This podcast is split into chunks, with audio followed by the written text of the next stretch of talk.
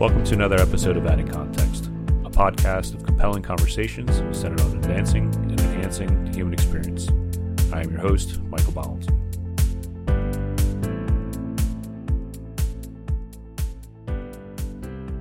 Welcome to another episode of Adding Context. Today's guest is Dr. Maria Haberfeld. Uh, Dr. Haberfeld, why don't you go ahead and introduce yourself?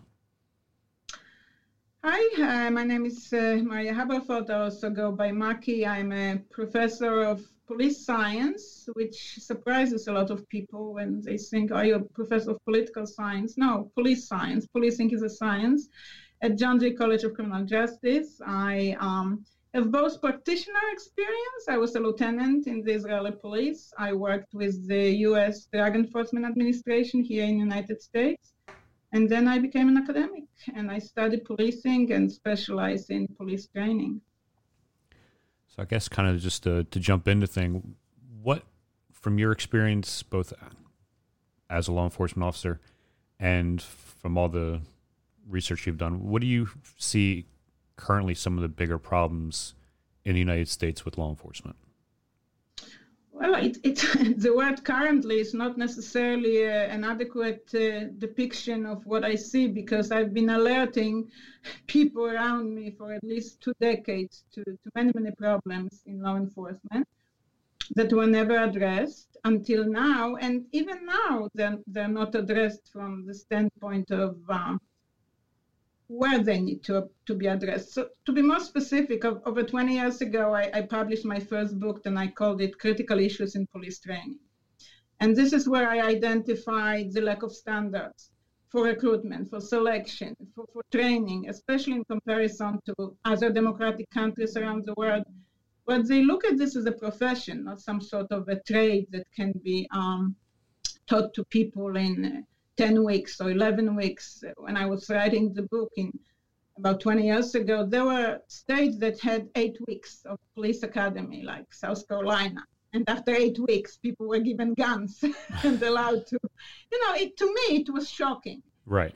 Um, and then over the years, I've done uh, like three new editions to the book. And I asked my publisher to leave the original text and just allow me to add um, what changed. And and they asked me why. I said, because I want to show people how nobody's listening, because the changes were like maybe two paragraphs for each chapter. And, and it was shocking because the last uh, edition I did was like two years ago. Wow. So nothing, nothing changes. And now uh, we, we reached a boiling point, and everybody's talking about um, re-envisioning, reimagining policing. And, and all these visionaries 99% of them don't understand police profession.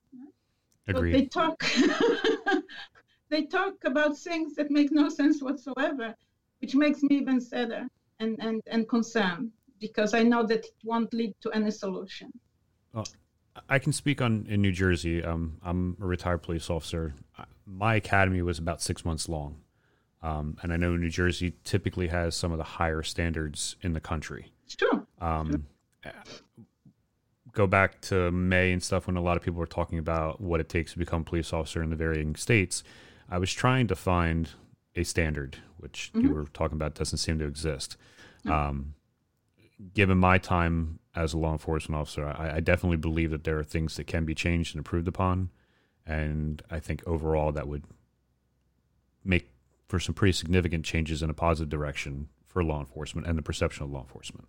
Sure, but it doesn't start with training. Even though I'm a training person, I always say no matter how good the training, if it's given to the wrong person, you're not going to get the desired results. Agreed. So it has to start with recruitment and selection. Right. You cannot just recruit a person just because a person has a pulse, right? I mean, it takes a little bit more.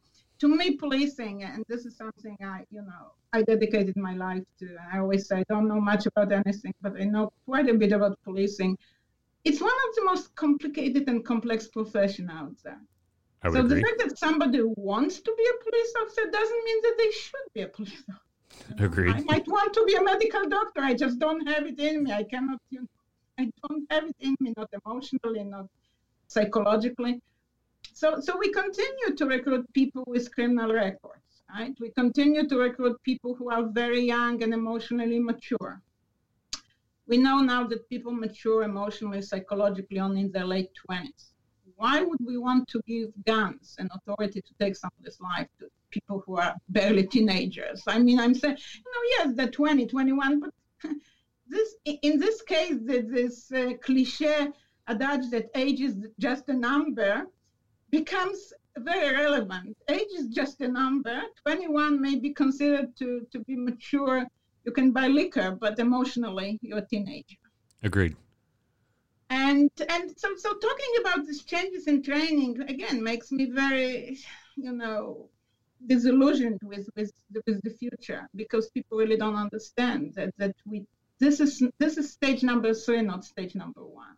Right. And you said you're looking for models. So nationally, there aren't any. Although I would say that Texas has one of the better um, this is one of the better states. Uh, Dallas has like 36 weeks, I believe. So this is significant in comparison to West Virginia that has 11 weeks, right?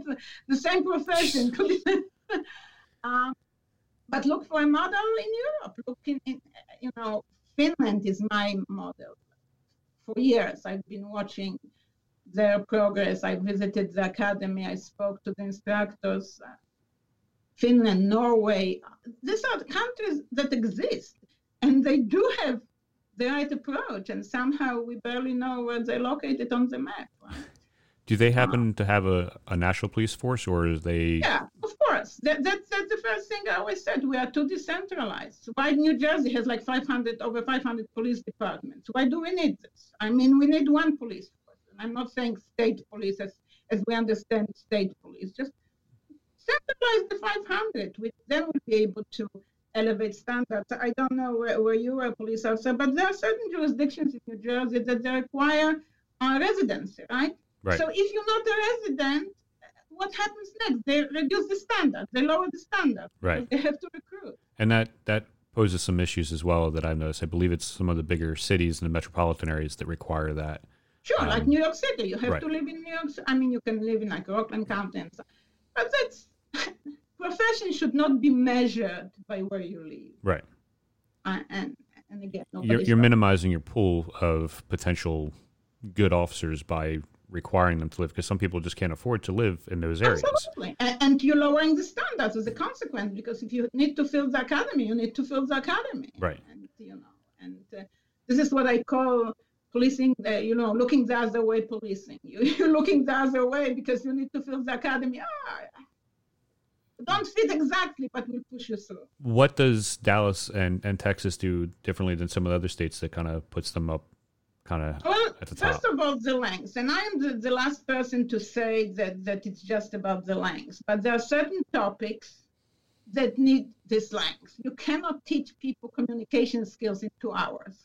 this is Agreed. and this is the major tool that police officers require and need on a daily basis. An average officer uses the, the, the gun twice, maybe three times in their career. They talk on a daily basis. This is what we need to focus on communication skills, right? Agreed. You know, leadership training.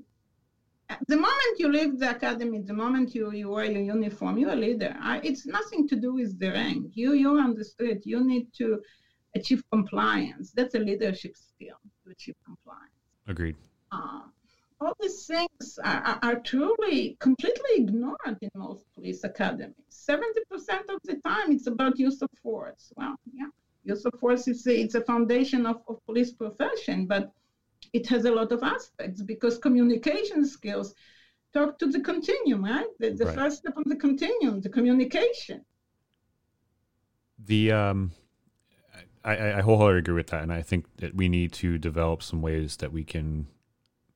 I don't want to say streamline, but more effectively teach new officers how to maintain their composure, how to properly speak to people, how to be authoritative without coming off aggressive. Um, you know, it, it's there's a lot of nuance in, in communicating the, with people. The aggressiveness is a function of lack of confidence, lack of maturity, right?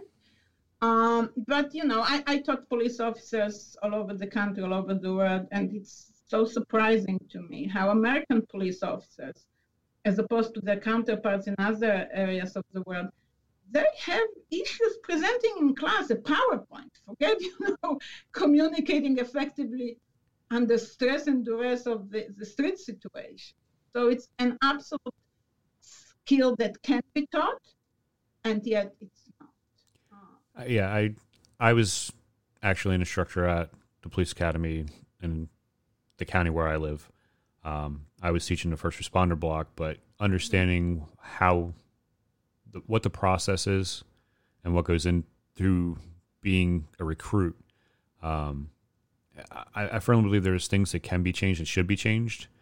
Um, I've I've never been a big fan of at least what, and I'm only speaking about New Jersey, um, what they do for defensive tactics. You know, I, as you brought up, use of force is a big thing with law enforcement, and I've always been a more a bigger proponent of not teaching cops or stressing cops on how to take a punch and throw a punch, but more compliance holds. Um, I'm, I'm a huge fan of Brazilian Jiu Jitsu for a number of reasons, and I think that that would be a phenomenal tool for law enforcement because it teaches them to gain quick control over the human body without inflicting a lot of damage. Absolutely. I think the martial arts is something that police universities around the world, um, you know, consider a, a mandatory skill. I, I visited um, Taiwan um, a year and a half ago, and the police university uh, has okay martial arts from, from day one. Um, and, and, you know, I myself, many, many, many years ago, went through, you know, martial arts training. And, Oh, know, year, years later, when I look at some of the high profile arrests that end up, you know, being circulated on the social media, I'm thinking to myself, what? They, they cannot take down the person without using a gun, without using a taser. I mean, right. incomprehensible to me. Incomprehensible. I think there's a lot of things that martial arts tends to build with people, and one of them is is discipline. It builds that confidence that you were talking about that a lot of cops seem to not have. You know, there was this this uh, there were these movies in the 1980s, uh, the Police Academy. You know. but you, I, but I use this in my classes because it's true. You can turn a person into a good police officer, into an effective police officer. You just need to invest properly in that person. I think that's one of those themes in that movie that people don't pick up on is is yeah. the transition of yeah. All the comedy is there for a reason, but what they're not picking up is that subtle clink that you're taking these people that you wouldn't think could be a good cop, and at the end of the movies, they're pretty good cops. yeah, but because there's also another aspect there that you know you're, you're taking people, as you said, who don't look like they could be good cops because we have this misperception of what it takes to be a good cop. You have to be of a certain height, of a certain body build, of you know, a certain age. You have to you, you have to be able to make push-ups, uh, 45 push-ups in a minute, whatever, run a mile in 10 minutes. It's nothing to do with being a good cop. Absolutely nothing to do. And you train the body. yeah, but you have this perception that you have to be primarily physically fit. But you know, it's not that like police officers are ch- chasing after perps on, a on foot on a daily basis. I mean, this is policing, you know, 30, 40 years ago. Um, and at the same time, when we emphasize this, then we go into this paradox of after you graduate from the academy, you can balloon to 300 pounds. Nobody cares. There is no mandatory physical training right. throughout your career. Some departments will encourage you, some departments will uh, give you benefits, you know, some sort of a benefit, you know, a membership in a health club. It has to be mandatory because it's not just about your physical fitness, it's about your mental fitness. Right. And that's why I'm looking at, at places like Finland because from day one there's a police university, yoga, meditation. I mean, you know, it's it's something that police officers normally dismiss, oh, that's not the image that I want to have of right. somebody yes, you don't want this image because your image is based on what they're showing on television shows. That's not real policing. Agreed. but you have to socialize future police officers from day one to what's important to be an effective police officer. Right. And, and I think, especially in America, there's, as you were pointing out, the the mentality of some cops is they have to be the best, most physically fit officer, and and there's nothing wrong with that, but that shouldn't be your primary focus. we should all be fit and you know and and and in good physical shape, but more important for policing is your mental shape. You have to be in control of your emotions. You right. have to be able to deal with stress. You have to be able to diffuse the stress not through drinking, not through substance abuse, but through various techniques that they can teach you and should teach you during your, your basic again I, I, want to stay away from academy. I want to move to this university. That's that's police university. That's my goal. That was always my dream but we're not moving in that direction at all. How long is um, finland and some of the nordic academies it's not an academy or sorry the university police, police three years three, three years. years and and what's interesting because in europe our four-year degree in europe is a three-year degree so to get a bachelor degree in Europe takes three years, what, what we're doing for. Um, so it's an equivalent of an, an, a bachelor degree. It is a bachelor degree. But it's interesting in Finland because they, they don't pay for their higher education. It's free. Not just cops, anybody. So after they go through the three years of, of police university, which they immerse them also in field work. So it's not just sitting in, in, in class. They, they, they take them to the prisons, they take them to the stations.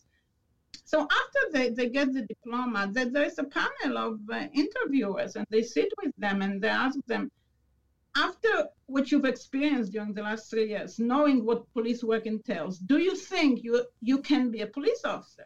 And they give the option to the, the future police officer to say no it's not for me and there are no consequences again because the higher education is free. Right. so they don't have to repay anything and uh, and they just have a degree in police science and don't go into policing. So there's that much investment. But it should be. If you're dealing with human lives it should be. Agreed. Where um and kind of to shift gears a little bit to more issues that we see in, in New Jersey or in America, the notion of, of changing what law enforcement is currently, there is a lot of talk of removing qualified immunity. What are your thoughts on that? You know, including myself, and I would suspect you know you too, but I'm not going to push you to the corner. When when we when we're driving and we see a police car, you know, behind us, we become nervous, right? Police have tremendous power tremendous power. They have more power than the president of the United States. really, you know, they can take your freedom. Right. Um, people have the tendency to resist this power. Removing qualified immunity will, will create a, an impossible environment for police officers to operate. Agreed. Qualified immunity is not about shielding corrupted cops qualified immunity is about the nature of police profession that generates a lot of pushback from everybody, a lot of complaints. Uh, everything is perceived as misconduct. Any type of use of force is immediately, you know, hue and cry, or oh, there is an excessive force by the police. People feel that they know how police profession is conducted. I don't know if anybody would want to become a police officer if qualified immunity So is removed in this country when we have this tendency to sue everybody and their mother. I agree. And I think if we use qualified immunity the right way, when you have an officer that, that clearly violates what quali- qualified immunity is supposed to protect, and yeah. then that officer needs to be held accountable. I think that's Absolutely. one of the big problems in this country is people are not held accountable to their actions. And this is one of the things that, you know, I've been studying police misconduct for over 20 years, but I've been lucky to, to become part of a team uh, headed by the late Carl Klockars, who was one of the most prolific, uh, maybe not most prolific, but well-known and insightful police scholars of the University of Delaware over 20 years ago, and we studied police departments inside out. And, and one of the um, recommendations from this study that was really unprecedented because we, we gained access to three major police departments in the United States. They opened everything in front of us for two years. Was that rules in the organization need to be very clearly disseminated to the members of the organization. And, and the chief and the commissioners, this is their responsibility to make sure that the police officers know what's acceptable, what's accepted, what's not, and what are the consequences. Right? right. And that's not happening primarily because of the decentralized nature of law enforcement. If you had one police force per state, you would be able to achieve a much greater degree of transparency and accountability. You cannot do it when you have police departments with the chief and three officers, like you have in New Jersey, right? Of four. Yes. I remember visiting one of my students once. He was a police officer in Chester, New Jersey. and introduced me to his chief, and there were like five other cops, and this was the entire department. I'm familiar with Chesterfield. Okay. Um, my my current town where I live is is literally I think six or maybe seven officers total. Okay, so so this is ridiculous. Right. You will never achieve transparency and accountability when you have that level of decentralization. Uh, you know, in Bergen County, I used to live in Bergen County, 70 different police departments. I mean, And no other country Bergen on County's not all that big. I didn't realize they had that many. 72 separate independent police departments. Really. Yeah, yeah, really.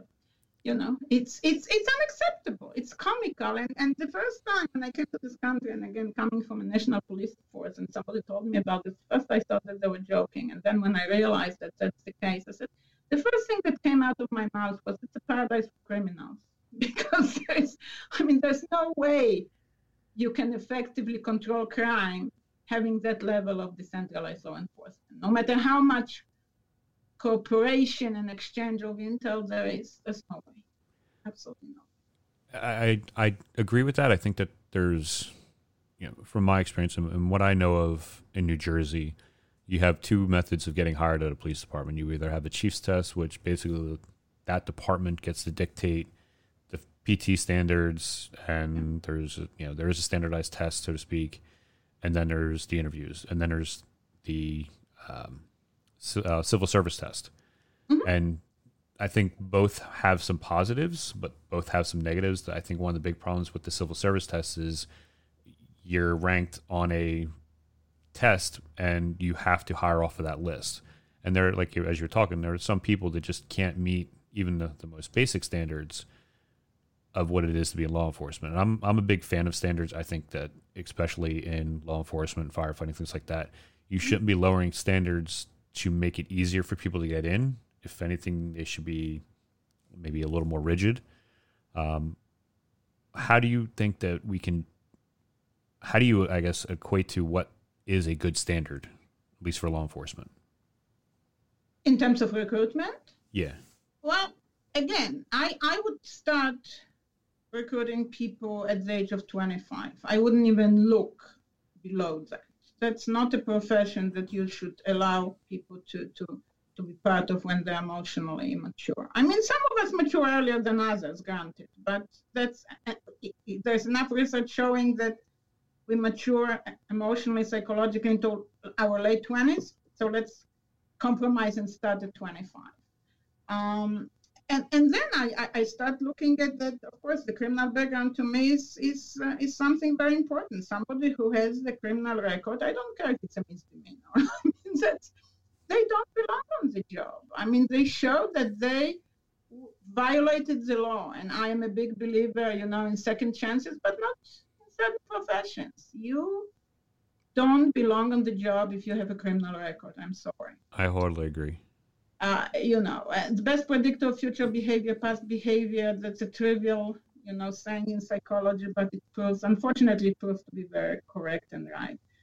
And then, you know, um, I would put, I, I would spend less time physical agility standards and more on conversations and not necessarily some aptitude tests. Aptitude tests, you know, some people are just better than others.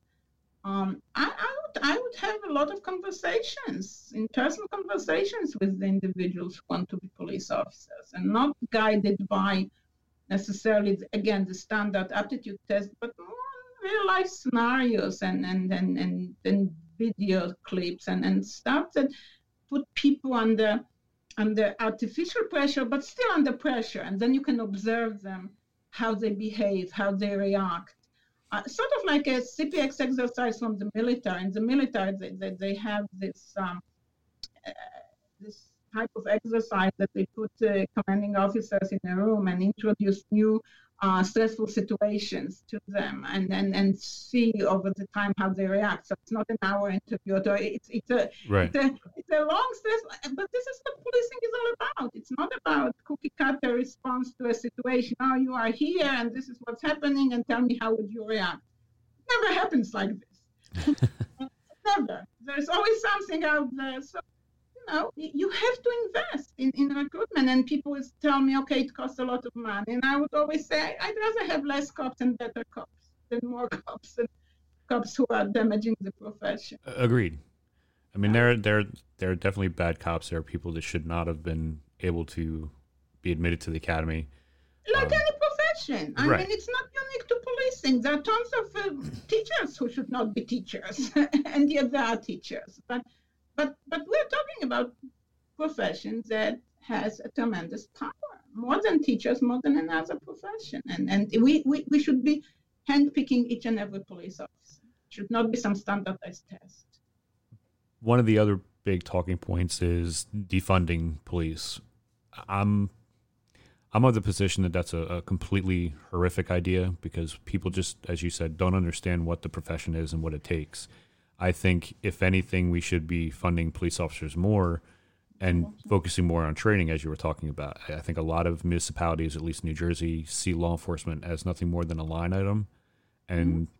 try and give them as little of a budget as possible. And they don't understand what the problems that that's going to create? You know, it's it's first of all, it's not just horrific. It's it's just it's just so misguided, so misinformed. This this whole call for this entire call for defunding of the police. 89, 85, 90 percent of any police budget goes to salaries, right? So what's left? It's it's 10 percent, 15 percent divided by equipment and training. So whenever there is a defunding, the first thing that will go is training, and this is trying to fix a profession by giving it less resources, it's not just an absurd, it's an oxymoron. I mean, if you if you compare it to another industry, right? We the, the, we heard a lot in the last few uh, months about the Boeing 737, the Max, right? That was that, that there was some def- deficiency there in the process of manufacturing the, the Boeing, and now they're, they're testing it. So so can you imagine if Boeing would say, okay, um, we're not going to try to find what's wrong with it. We're just going to cut costs and you know and and, and put another airplane out there without investing in, in trying to, to find out how to fix it. and let it fly and crash. Same here with policing. Oh, it's not good. Let's let's take money away from them. They will be better. I, I, whoever, you know, people come up with the slogan, social media pick up the slogan, politicians to, to, to, social media, and, and next thing we know, it's another disaster. It's a disaster. It's not horrific. It's a disaster. Um, I don't know of any police department that has this layer of fat, right? That they're talking about that they can right. cut and have a better and have a better police. So you said that you would prefer law enforcement officers not start until you know, mid twenties. Right. Law enforcement, by and large, the quote unquote street cop, it's not a profession for people of advanced age in their late 30s and 40s. How does uh, or how do countries like Finland and some of the Norwegian countries deal with their their cops because the older cops and I guess my question is is you know New Jersey you have to be an officer for 25 to 30 years before you can get your pension. Yeah. By the time you're at at the top of that, you're typically, you know, a sergeant. There's very few patrolmen that have gone through the whole career and, and stayed that. But your your your body does start breaking down at, at, a certain age, and you're not able to kind of keep up with the younger ages. So if you're pushing back the hiring time by about five years, you're also putting back the retirement age by uh, five years. Yeah, but, it's not it, it's it's really not significant and that because again it has to do with with centralized nature of policing right? Not everybody has to police the street for 30 years. I mean people move there's a mobility. When you have a national police force or a, or a police force one police force per state then you are able to to move people along the you know responsibilities in the police department. So you police for you patrol the streets for five ten years and then you move not necessarily to be a field supervisor but you move you know to to become a detective or to you, you move to, to to to other branches of a police organ police any police organization that has thousands upon thousands of officers like if we had had this this type of approach there hundreds of units that, that, that, that have nothing to do with with the street uh, patrolling, you know. So so you can work in the lab, you can work in the, in the records, you can work in juvenile, uh, you can missing person, organized crime, white collar crime, everything that police organizations are charged with. There is room for older people. So I, I wanted to get your insight on that because I, I wholeheartedly agree with that. I think when you have you look at you know New Jersey State Police for example, once you're on the street, I think it's for three or five years, you can kind of start going to specialized branches, and, and that's where the experience comes into play in those leadership roles. And I, I always say you need to you need to walk the streets to understand what policing is, but you don't need to walk the street for your entire career. After five years, you can move. You you have enough experience to understand how things work, and there are tons of other you know we are moving, um, we are more and more uh, technologically um, dependent, and, and it includes crimes that are penetrated through virtual world. So we need more people who specialize in cybercrime, right? And eh, there are so many things that are done now virtually in police organizations uh, that truly, with proper recruitment, uh, in the sense that you know every few years you do have this influx of thousands of patrol, new patrol officers you will always be able to control for the number of officers who are younger vis-a-vis the ones who are older and moving to specialized units. And it would be great for the morale of police officers because they would they won't have to wait for somebody to drop dead to become, you know, a sergeant or lieutenant, like in many police departments around the country where they have this 10 or 15 or 20 police force and you know there's only one lieutenant or two sergeants and how do i get promoted right there are so many benefits to centralized nature of policing both for the public and for the police officers themselves I think you're right, especially on a on a transparency level. When you have less filters, so to speak, of and chain a smaller chain of command, so to, for a lack of a better term, your transparency and an issue.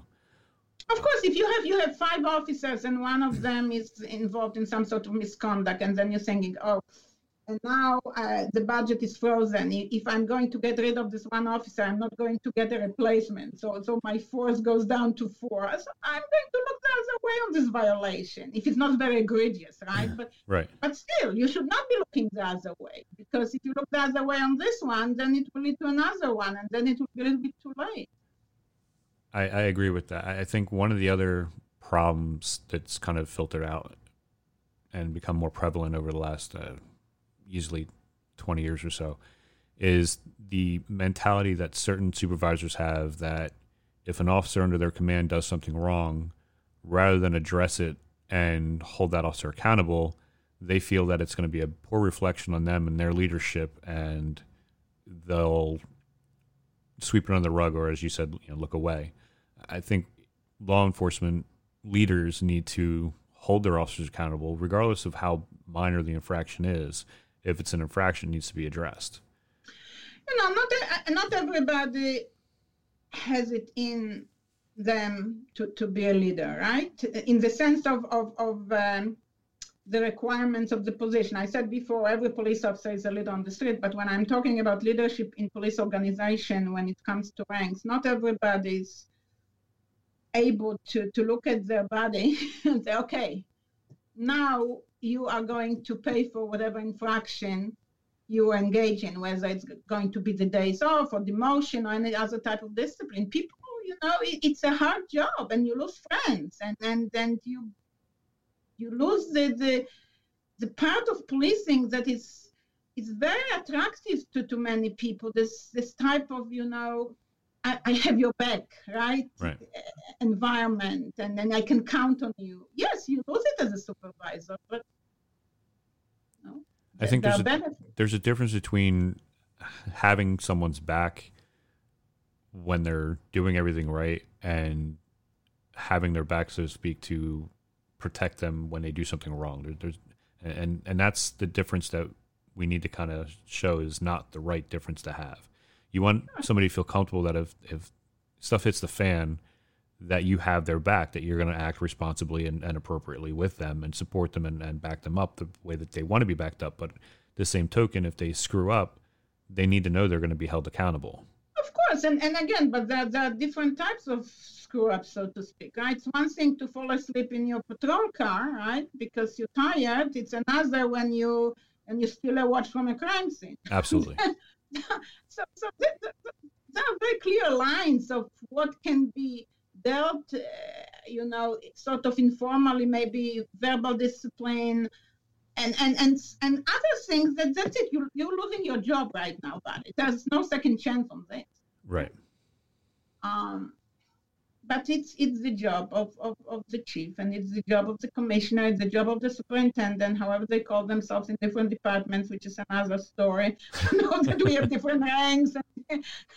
but um, but again, the same way that, that that we allow certain people who should not be police officers become police officers, then they become sergeants, first line supervisors, you know, then become chiefs, and they're the wrong chiefs, right? And they're the wrong chiefs. Like I always say, the chief in um, Ferguson had no business of being a chief of police. The, the decisions that he made of rolling out the, you know, the military grade equipment and stuff like that, overreacted completely. Um, but we have so many chiefs. So we have 500 chiefs in, in New Jersey. What right. 500 police chiefs? I, I, I think uh, since you brought it up, what is your, your position on, I, guess, the, the militarization of the police department? I think there are certain components and certain um, equipment that officers and law enforcement uses that have military purposes that are useful. Mm-hmm. But I think there's also, you know, some things that are a little unnecessary. Some of the, the more extreme vehicles and things I, like that. No, I, I, I've watched this for, for, for quite a few years with trepidation because uh, I am all for uh, equipping police departments with high-tech gear in case of active shooter, in case of any type of, you know, emergency situation. They cannot be outgunned by the local gangs. They cannot, unacceptable. But at the same time, you know, I had this experience in when, when I mentioned the three departments that I studied as part of the integrity research. One of them was Charleston, South Carolina. So the first thing when I saw when I arrived at their headquarters in Charleston was a big tank in front of the headquarters. And I asked the chief, why do you need a tank? And he said, you know, you never know. You know, I said, no, I do know. You don't need a, a tank as a, as a I mean, unless they're bordering Fort, uh, what is it, Fort Bragg? I think it's South Carolina. Yeah, I don't see the need of, of a rogue no, tank. Citadel, yeah. No, no, they don't. And you know, for him, it was sort of like a, a joke, but for me, it wasn't because over the years I, have heard of various police departments getting pieces of equipment that to me should never be part of a police force in a democratic country, like the sonic devices, right, that are used to disperse crowds. No, that's not to be used against civilian population. That's not the type of device that police department should have. They should be able to get more training in crowd control. Uh, there are countries that are leaders in this. Holland is one of them. A good friend of mine leads the research unit at the Dutch Police Academy. All they do is study crowd control because they have many issues over the years controlling soccer hooligans. so they became very good at this in controlling crowds. But no tanks, no sonic devices. Um, you know, there, there, there are lessons to be learned from around the world yet we, we have the tendency to say, okay, we, we get, you know, it's, it, they say every cop knows this saying, it's, it's for, if it's free, it's for me, right? So, so, so these departments are getting this equipment for free. Okay, store it, but have an, an SOP that clearly identifies its use, when and where you can use it and against whom. Uh, if we are overtaken by some, you know, outfit of a homegrown Al Qaeda, okay, use this. But right. if you're going to disperse a civil dissent, no, you're not going to. Looking at, I guess, the, the crowds control methods that some law enforcement are using, um, from my perspective, it's it's some of it is not being employed appropriately, um, which may very well be lack of training. There's also the thought that a lot of people seem to have that when they see officers responding to a large crowd in riot gear, that it's an immediate escalation. Do you agree with that? No, it doesn't have to be an immediate escalation because it has to do again with uh, how much work it's, it's, it's put up front about this, how much work is out there on the part of the police department. I do feel that it's police department's job to to communicate with the with the public in terms of explaining what will happen if this and this is going to happen. I, I called it in, in my book um, on training, I called it open communication policing. You do need, it's not community policing, it's something very different. You have to go and make sure that, that you meet with various um, uh, stakeholders in the community and explain to them how compliance is achieved. People don't understand what it means to achieve compliance. It's not easy. Police uh, officers out outnumbered any given situation. One police officer can face anywhere from hundreds to thousands of people. And, and how do you achieve compliance? And it's a lot of legwork in terms of explaining to the public how you achieve compliance. It's an educational part of police work. You cannot be steeped in secrecy of how you do things and why you do things. Right. You have to explain. You have to explain. The and and also, you know, I, I don't think any police officer is paid enough to be assaulted physically, verbally. Uh, police officers have the right to, to, to be in riot gears when, when, when they face thousands of people. I think there's the, this mentality. I mean, I think there's a lot of misunderstanding. I, I think there's a lot of misplaced anger towards law enforcement. I think people see have this disdain for law enforcement when the cops are really the tools to enforce the laws yeah. and the anger should really be directed towards the people that have the power to change the laws. Absolutely. I think i, I always had this sort of conspiracy theory. It's, it's so funny because it's, it transcends the the jurisdictions and continents. I, I attended the conference over 20 years ago in europe and i spoke to the head of training of the polish police and we sort of started talking about how the Polish police is trained because they were trans, they were going through the transformation from militia to democratic policing. And and at a certain point we arrived at this I, I, said to him you know i have this conspiracy theory. And he said to me i have a conspiracy theory too. I said okay so let's compare the notes. What are the conspiracy theories? And he said and and, and we arrived at the same conclusion that politicians really um, are not interested in having professional effective police forces. Because whenever something is happening that's really it's the fault of the local politician, the easiest way to deflect the blame is to push it at ineffective police force, right? So, so all these issues that we're having now in this country are the blame of the police? Oh no. these are issues that the politicians mishandled for decades. Right. Whether it's the issues of racism, whether it's the issue of uneven education, uh, uh, uh, economic issues, health issues, the police have nothing to do with it. The politicians have on both sides. Yet the easiest thing right now is to throw all the police departments up there. You know, Let, us reform them. No, let's reform yourself. You know, first before you talk about policing. But for people, you know, they cannot touch the high-ranking politicians. They don't see them, they don't feel them, but they do see the cops on the street. So the first thing, where do you, how do you release, release your anger? Police is the arm of the government, so they can physically release this anger at them, and they don't think that they're just pawns.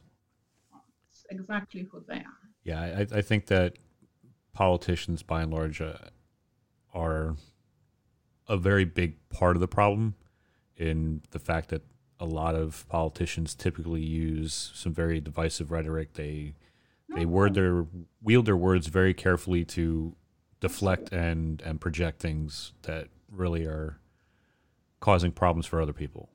And this is a, a reflection of their ineptness, their inability to handle problems. And certain problems are, you know, cannot be handled. But uh, uh, but it's easier to to throw the blame at somebody else than to admit I cannot I cannot solve this problem. Right. Larger than me. Right? I mean, I always I always say I'm yet to see a leader who is really going to say I cannot solve this. Everybody has a solution, right? When you right. listen to the political debates, oh, they all have solutions, and then fast forward four years when we're going into next elections, there'll be the same problems. Exactly. And we're going to see that the solutions were not there.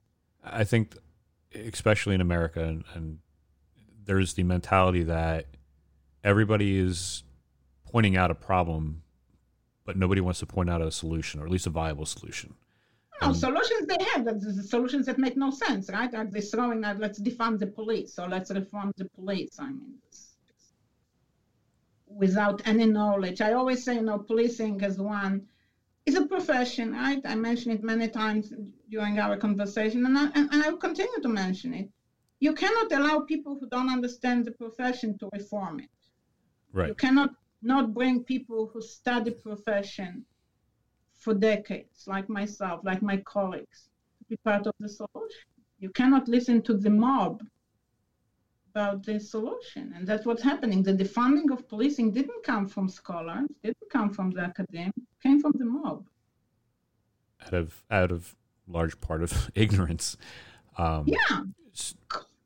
in your ideal method, how who should be involved in in reforming things? I mean, you, you do want some people like your position, like you in your position, who have been researching this and and the varying methods of law enforcement to be part of that solution, or at least to build that solution. Absolutely. I mean, I, I don't think that that researchers, legitimate, and I'm saying legitimate researchers, it's important for me to to um, to emphasize this because some people like to jump on the opportunity to to become relevant, right? So suddenly I get all these questions from various scholars from Ivy League institutions. Suddenly they're interested in police training, and I'm thinking, really?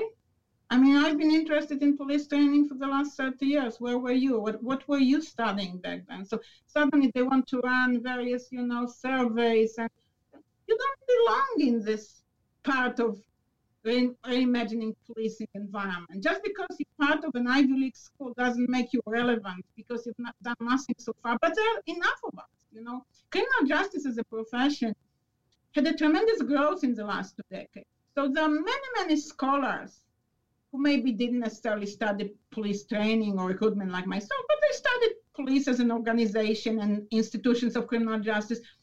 In each and every state, you can find many of us who should be a, not just a part of, of this re-envisioning, but but uh, we should be leading this. We should be leading this, and and that's not happening. It's not happening. I think part of that's because there is this mentality in law enforcement that you know they are when they walk into the room they should be the absolute authority. And that's that's not there there's some credibility to that because you need to be able to take control of a situation. But at the same time you know going back to the very beginning of our conversation there's a way of effectively communicating that without escalating issues. Yeah but but it's not about excluding practitioners. That's the last thing i'm saying. Practitioners must be part of it but not necessarily in the leading role because sometimes when you're part of something, you really don't see everything that needs to be seen. I mean, I always say this is not a joke, but this is a real experience of mine. Many years ago, I had a supervisor, and he was really not very bright. But when I was on the job, but his argument always was, when I would ask him why does he think that this is the way to go, he would say, "I know because I've been on the job for 30 years." And I was smart enough not to say to him what I said to myself in my thoughts. But I always, when he would, he would use this argument, I would always say, well, for 30 years, you didn't know what you were doing, right? so this is, in every profession, you have the supervisor who will say, I know, because I've been doing it for 30 years. No. Well, Doing something doesn't make you an expert. Time served doesn't give you the the expertise and nuance. Absolutely not. Absolutely. And I think that you know, as you pointed out, that that's in any field. There's there's and many people who have been in positions of supervisory uh, status and and have built their ways of doing things that could be woefully incorrect. But if you can't articulate why something is the right way to do it, other than saying, "Well, that's the way we've been doing it, and that's the way I've been doing it for years," then you shouldn't be in that position. You should be able to articulate your position as to why it's the right way to do something. And you should also be uh, willing to listen to other ideas of, of, what might be a better way to do it.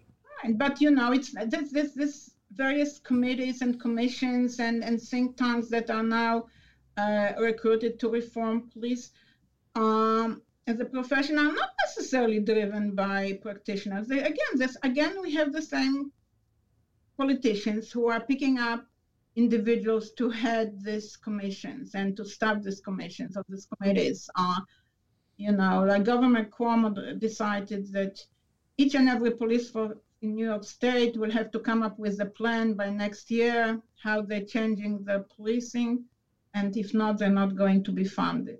I don't understand how you can create an environment like this to tell 600 police departments now come up with a plan. So, so you, you're going to look at 600 different plans again. You're further decentralizing the change. Right?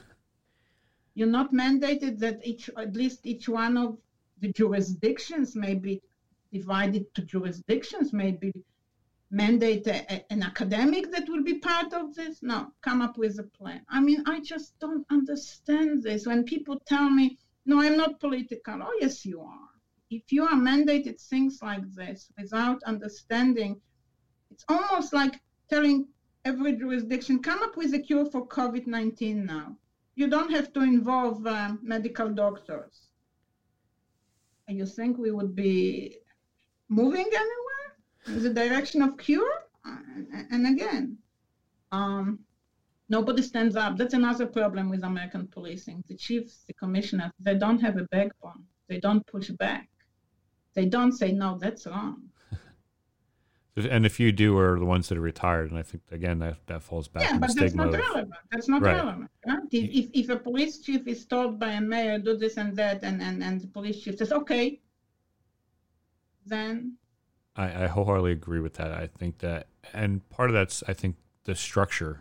You know, the chiefs report to the the mayor. I mean, they they basically serve at the behest of the mayors in many places, and the last thing you want to do is is go against the mayor because then they're going to be out of the job.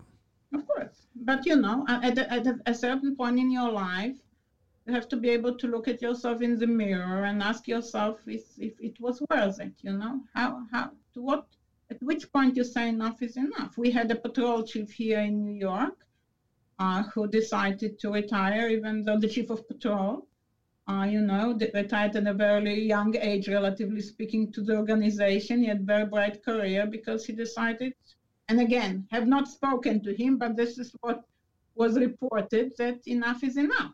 Right? right.